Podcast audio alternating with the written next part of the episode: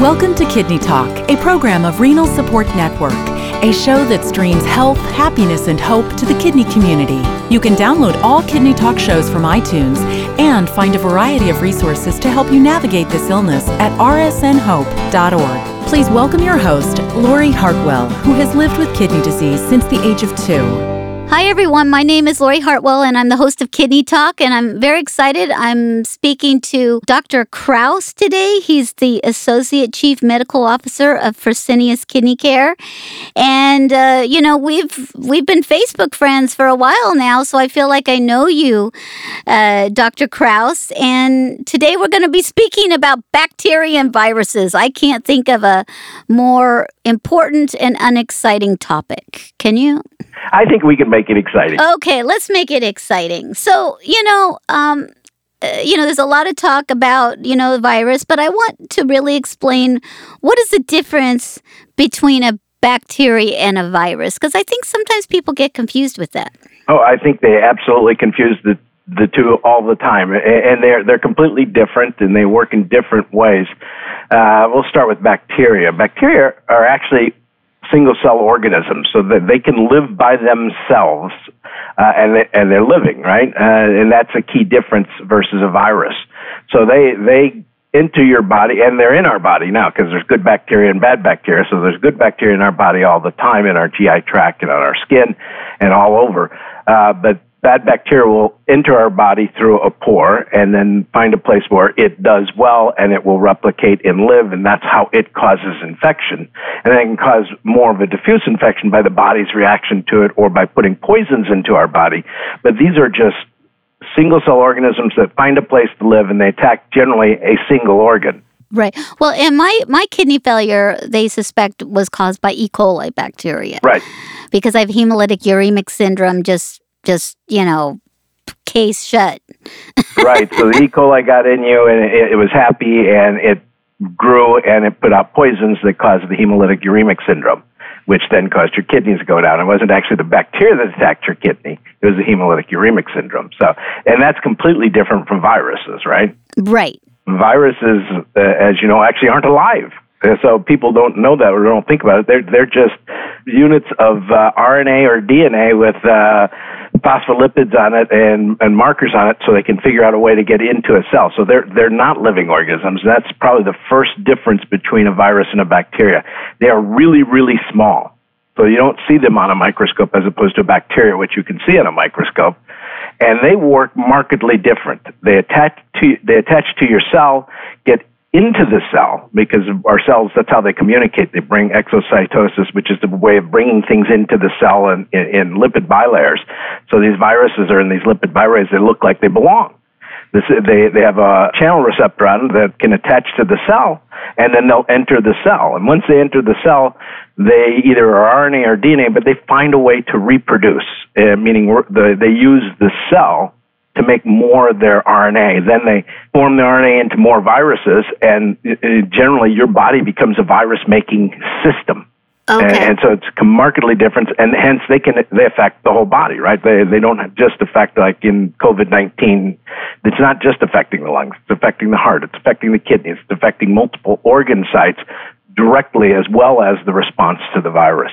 Well, and and so a flu is a virus, a cold is a virus, and COVID 19 is a virus. And, you know, I'm trying to think of any other viruses, but uh, CMV, cytomegalovirus. See, I'm trying to think, of, I don't even know how to say that name. Yeah, no, but I had CMV. Yeah, yeah. Yeah. Yeah. Measles, polio, AIDS, those are all viruses that people think about. And certainly influenza, which is the flu, and the common cold, which is a number of viruses, are all viruses. And then then I'm going back to bacteria because you know we all hear about uh, hepatitis B and A and staph infections. Those are all bacterial infections, right? Well, hepatitis actually is a virus. oh, well. is a virus? Yeah, duh. Uh, yeah, it's a virus that generally affects the liver more than anything else.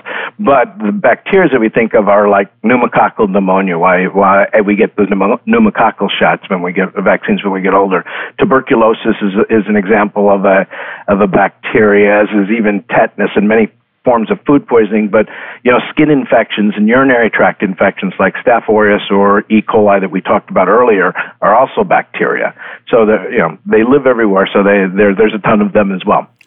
Well, and you know, when you think about like being on peritoneal dialysis, mm-hmm. um, I got I got uh, you know, an infection one time, and that's a bacterial infection. That's not a Correct. virus. That's a bacteria that gets into the bloodstream. Like when you get a catheter infection, it's it can only be infected by a bacteria, not by a vac- virus. and gen- yeah, and generally those bacteria are on your skin, and they get into a place they cause problems, either your peritoneal cavity in the case of PD or your bloodstream. So, so that's why it's very important to clean things off very well before you do your dialysis, regardless of how you do it.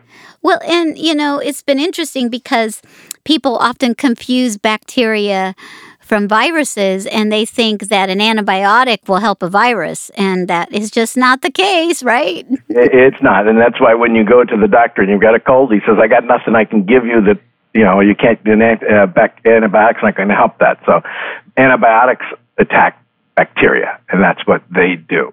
Right. And it's getting smarter. I mean, bacteria are getting smarter all the time. Um, there was this great um, TED talk called How Bacteria Talk. Mm-hmm. And I'm like very interested in bacteria because I, you know, I had the E. coli bacteria. And uh, to simplify it, was uh, basically, you know, bacteria get on your body or whatever. They reproduce, they reproduce, and then they decide um, that when they want to attack you, like there's enough to take on the host. Right. So it's really like a little warfare on your body. And then they attack, and hopefully, you know, you can survive. But um, antibiotics usually kill them. But if they don't, I mean, people have have succumbed to, you know, staph aureus, you know, different staph infections oh, that there were yes. superbugs.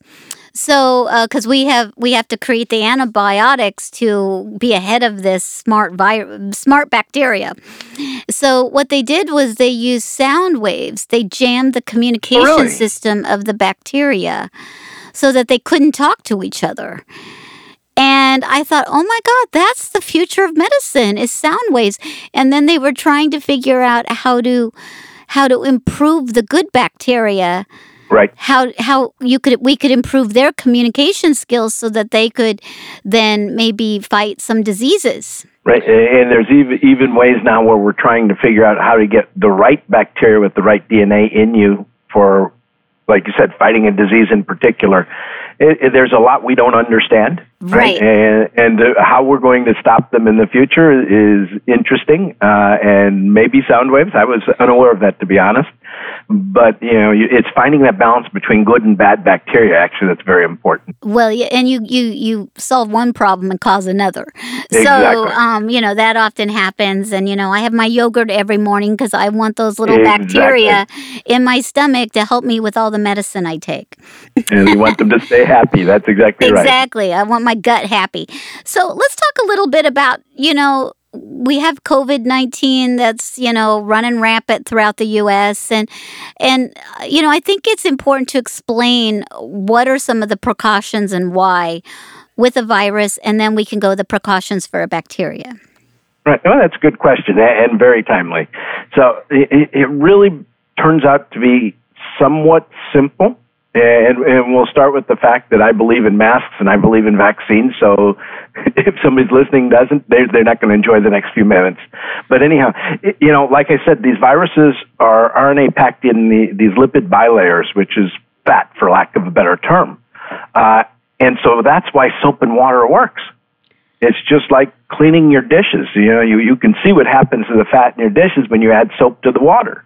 And the same thing is true. When you wash your hands with soap and water, you literally are killing the bacteria because you're taking away their cell layers and they can't infect you then. So that's why the number one important thing to do is wash your hands and wash your hands often and wash your hands if you go out when you come back in.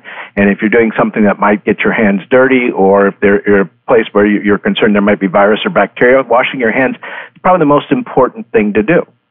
And the next thing then is to stay healthy, right? So you want to take care of yourself. You want to get rest. You want to take care of the stress. I know you paint for that, and that's really good for your immune system as well, right? So those right. are the things that you want to do. Uh, and you, you want to exercise. Make sure, and this is particularly hard in this time. You know, people are isolating and they're afraid to go out. If you go out outside by yourself, that's perfectly fine. You know, find a safe time to go out in your neighborhood and safe and a safe place to go. And just 20 to 30 minutes of walking is an excellent exercise. It, it, it helps, frankly, with your immune system, but it also helps with your stress and your and all the depression and anxiety that goes on in these days. And then eventually, as as we get better, and particularly with this vaccine, you know, uh, with this virus, uh, COVID nineteen, you if the vaccine comes up and we prove that it's safe, get vaccinated. That's important not only for you, but for everybody around you. Because it will take a certain percentage of us to get vaccinated to pro- provide this what we call herd immunity. So that's important as well. So just all the things you know our mothers told us when we were growing up, right? It's, it's uh, just common sense, uh, and that helps. Well, and I think with a mask is what people don't understand is when I wear a mask, I'm protecting somebody else. Oh, absolutely. So Yep. they think, you know, because if if I have a mask on and you don't have a mask on, your germs can get on my body that I can touch. And then when I don't have a mask on, touch the germs and then touch my face and then I could get the virus. or e- even so, you know, if getting the virus, particularly let's talk about COVID 19 again, getting the virus is a matter of how much virus load you're exposed to and over what period of time. So that's why sitting in a restaurant with the airflow being bad, and if you're there for an hour, hour and a half, it doesn't take a lot of virus to get you ill.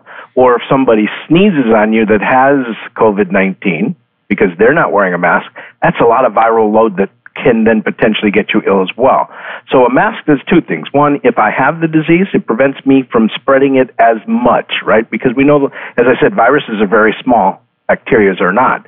So the virus can get through, but blocks some of it. And if I obviously cough or sneeze with a mask on, it's going to catch the bulk of that, so I won't spread it to others. Then you wearing the mask, if you don't have it, then reduces some of that flow as well. So it, it is a two-way street. The mask is mostly good for others, but it's also good for yourself, and it's important that we all wear masks when we can't socially distance.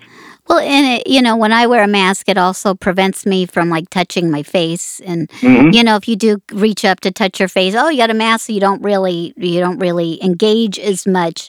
It reminds you, and uh, reminds you, you know, that look, don't touch your hands to your face. I mean, that's the first message they tell you when you get a transplant, because if you can just learn not to touch your your your hands to your face, you can prevent a lot of problems with with your with uh, catching a virus.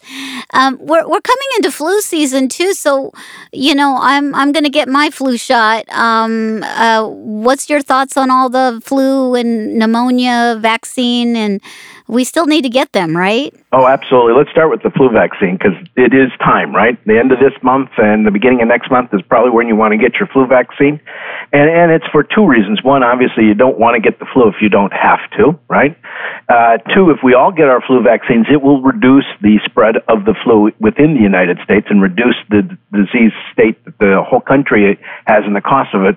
And even as important or more important, I don't see the end of this COVID 19, the SARS CoV 2 virus going away anytime soon. So now if I get influenza, I've got to differentiate between the two viruses, right? Is this COVID 19? Is this influenza?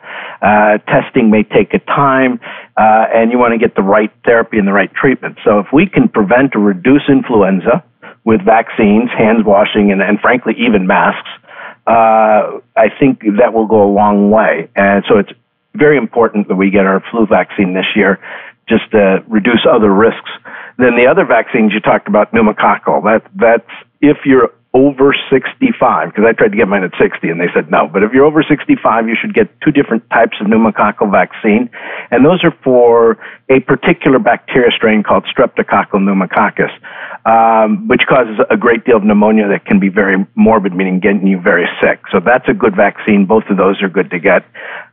The shingles vaccine has been redone, is very effective now, and is recommended for everybody over 50, 50 years old, then of course the usual vaccines we get for our children's measles, mumps, and rubella. Well, and shingles is a virus because, yes. and you know, my husband got shingles of the eye. Oh. Oh, God. And luckily he went to a healthcare provider, just he had a little bit of like discomfort and he went there and she nailed it.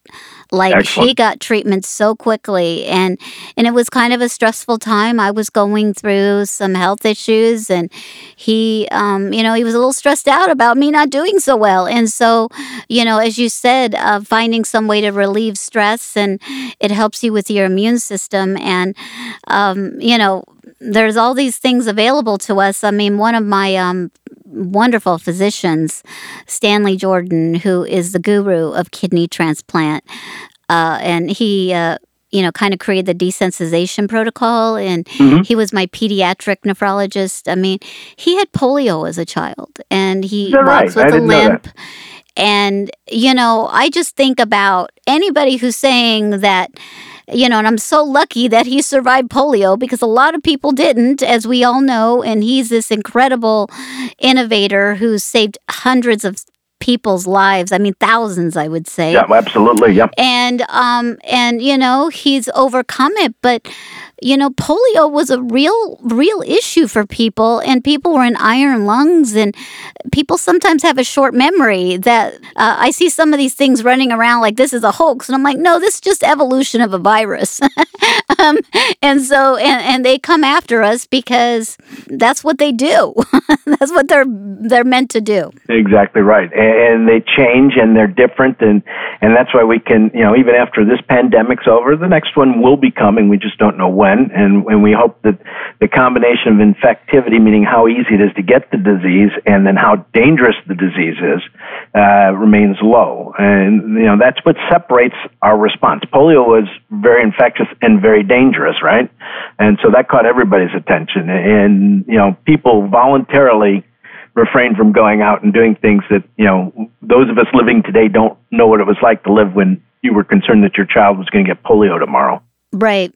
And you know, people make this comment like, "Oh, I'm on lockdown." And I'm like, "No, you're not. You're not stuck in the dungeon." You know, it's kind of a fun. Yeah, I'm on lockdown, you know, and fun, but we're really safe at home and we can go out, we can do a lot of things. I mean, it's not like we're yeah, heck, everybody has Netflix. How better does it get with Netflix and Amazon Prime? I mean, right. and air conditioning. I mean, you know, it's 108 out. What do we really plan on doing?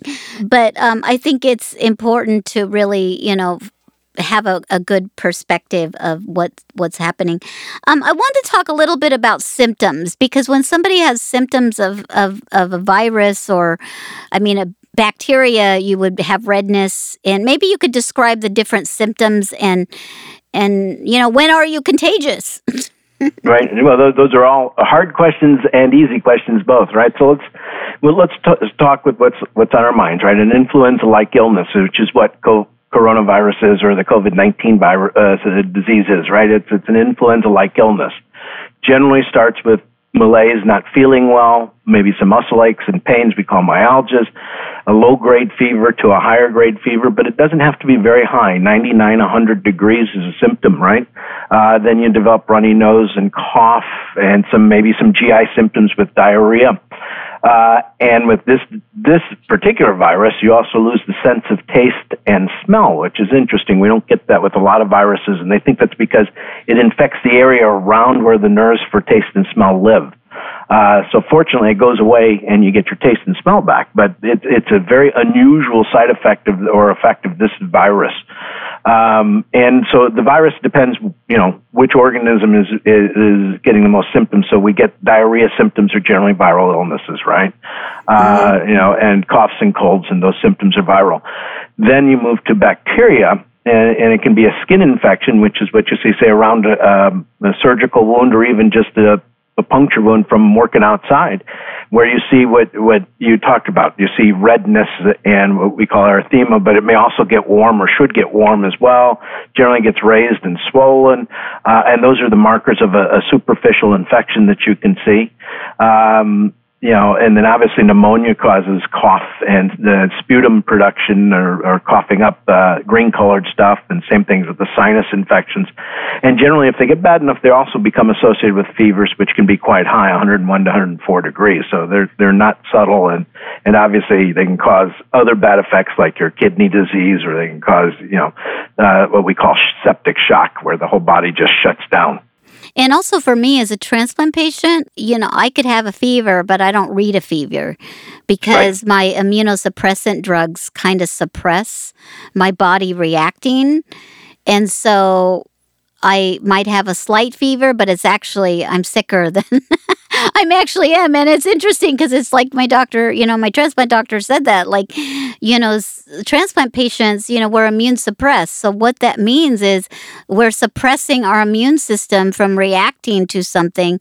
And sometimes that can be an infection. So you have to be right. a little extra cautious in knowing your body. And, you know, especially uh, uh, when I get a urinary traction, a urinary tract infection, sometimes I don't have the traditional symptoms. So I have to really really pay attention to, wow, I got to go get my urine checked because I might have one. And sometimes I do with no symptoms. Right. And so, so it's a couple of things. One, let's talk about just the end stage renal disease patient, the patient on dialysis. They commonly have a very low temperature compared to the normal population. So the normal population is 98.6 degrees. Uh, not uncommon for a dialysis patient to be 96 to 97 degrees at their baseline. So when you see a, a temperature of 100, that's huge for them compared to a normal person. So it's good to know what your baseline is. And mm-hmm. if you're always 96 degrees and you're up to 98, that's the sign of a fever for you, and that's a discussion you should be having with your doctor. So I always think about two degrees above your baseline is where you want to start thinking about it. And then the second thing is, like you said, these immunosuppressives that you use, they prevent you from responding to the infection. So you might not develop the fever. You might mask it. So you have right. to look for other symptoms as well. So yeah, it gets really tough.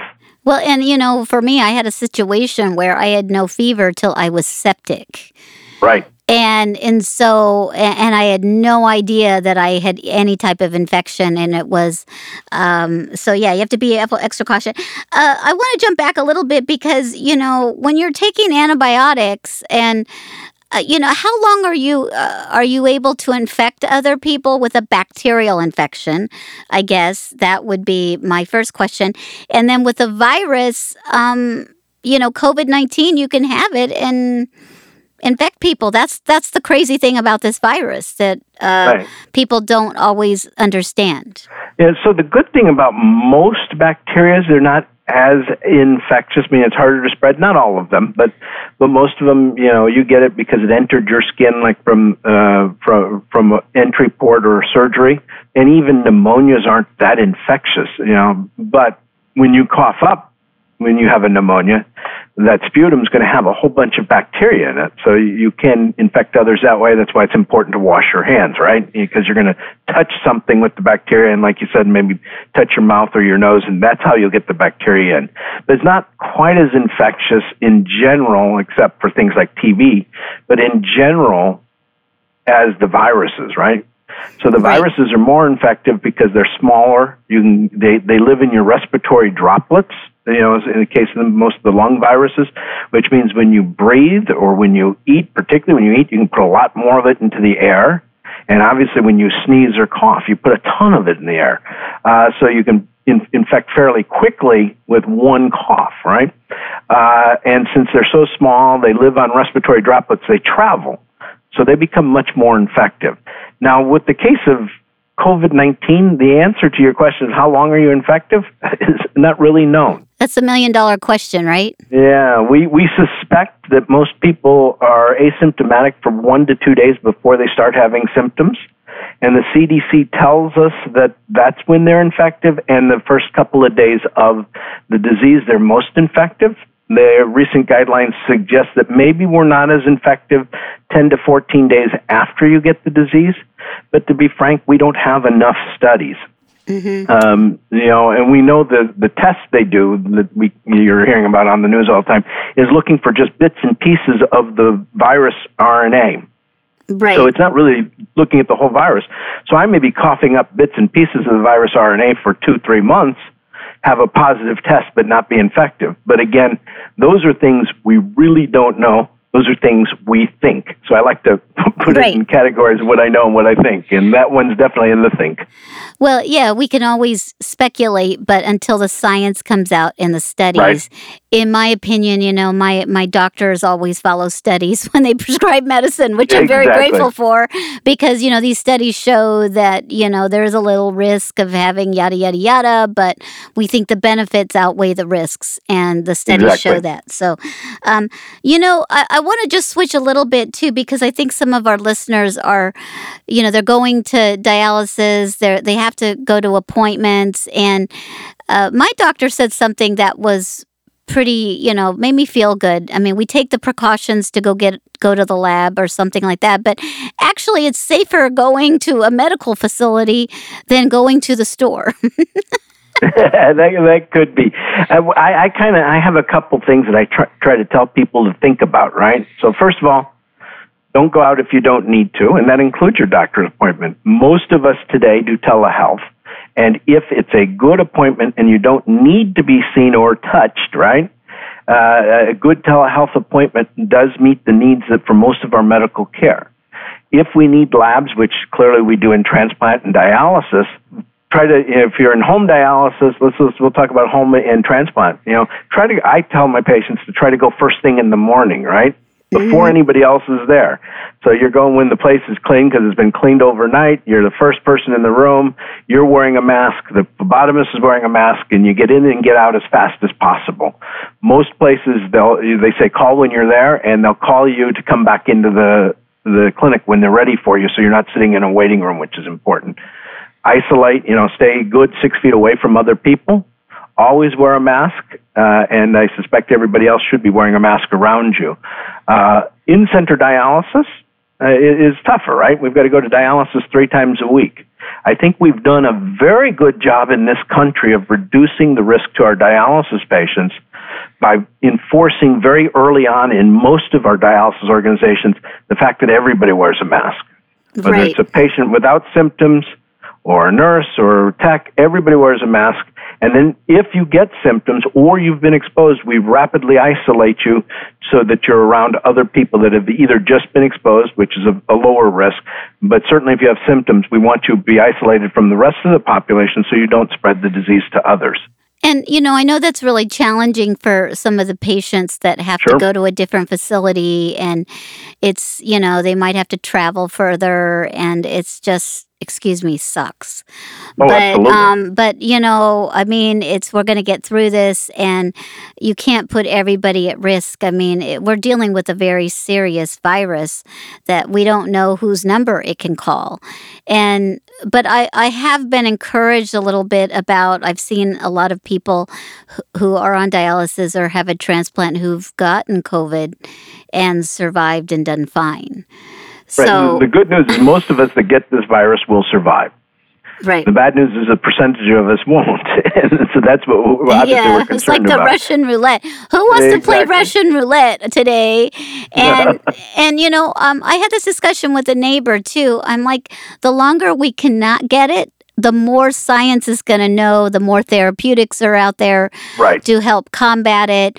Uh, if there's a surge going on in your area, you want to make sure you have a rested healthcare professional taking care of you, exactly. um, and you want you have space. I mean, I, I love this image that went around. Is that okay? We're doing a little better. That means we have room in the ICU for you you know and it was yeah. like if you're the one who needs the vent and i mean just recently they they've learned that to put people if they have trouble breathing on their stomach as opposed to their back to help people's survival so you know we're learning and evolving so the longer we can you know i wanted to say one quick thing and i forgot about this when you spoke about it but when we wash hands all the time and i've been having this issue you start to get hangnails.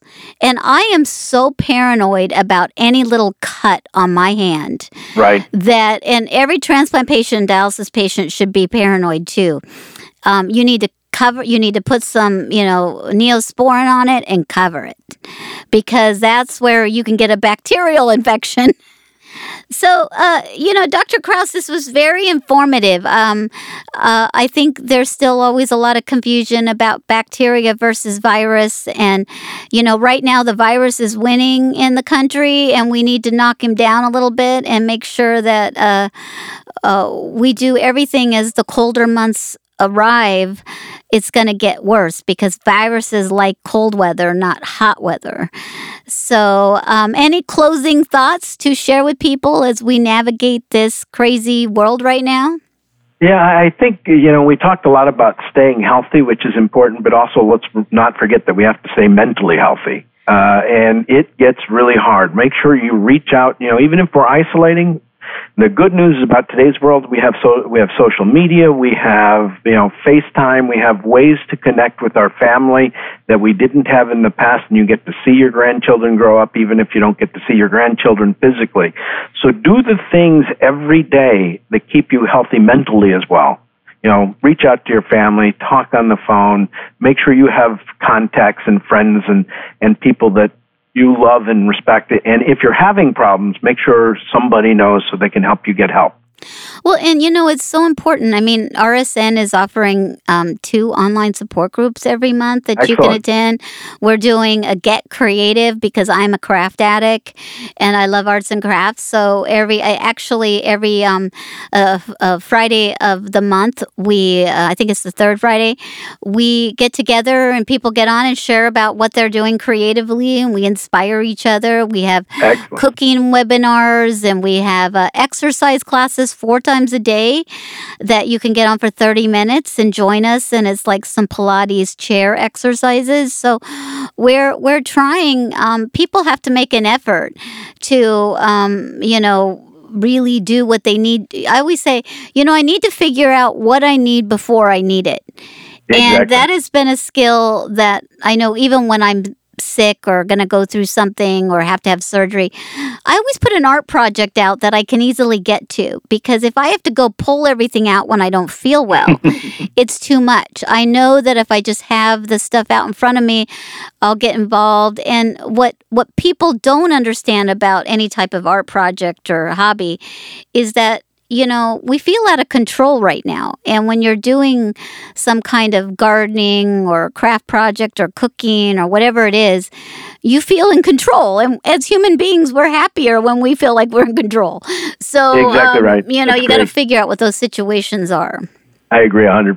You, have got to you've got to be able to get yourself out of that bad place and remain in a good place. So watch a comedy. Don't, don't watch Ex- anything dark. Exactly. Find out you know painting, reading, cooking are all great activities. Well, well, me and my husband took an online comedy class a few months ago, and um, it, I have to say I've never laughed so hard in my life. I am not going to perform anything on stage, but it was really fun to sit for an afternoon with people on Zoom and just write jokes. And and uh, you know we did that as a distraction. And um, it's it's really fun. So you have to get creative and and there's so many things out there for us to engage in. I mean youtube is endless. You can learn anything. So well dr kraus thank you so much for your time and expertise and sharing knowledge on viruses and bacteria. I think i understand a lot more and so do our listeners. So we'll just chat again and hopefully this will Very all good. be behind us Thank you, Laurie. It's been a pleasure. Thanks for listening to Kidney Talk, a program of Renal Support Network. Please make sure to find us on Facebook or sign up for our newsletter at rsnhope.org. Kidney Talk is intended for informational purposes only. It is not intended to be a substitute for professional medical advice, diagnosis, or treatment from your physician. Always seek the advice of your own healthcare provider regarding your medical condition.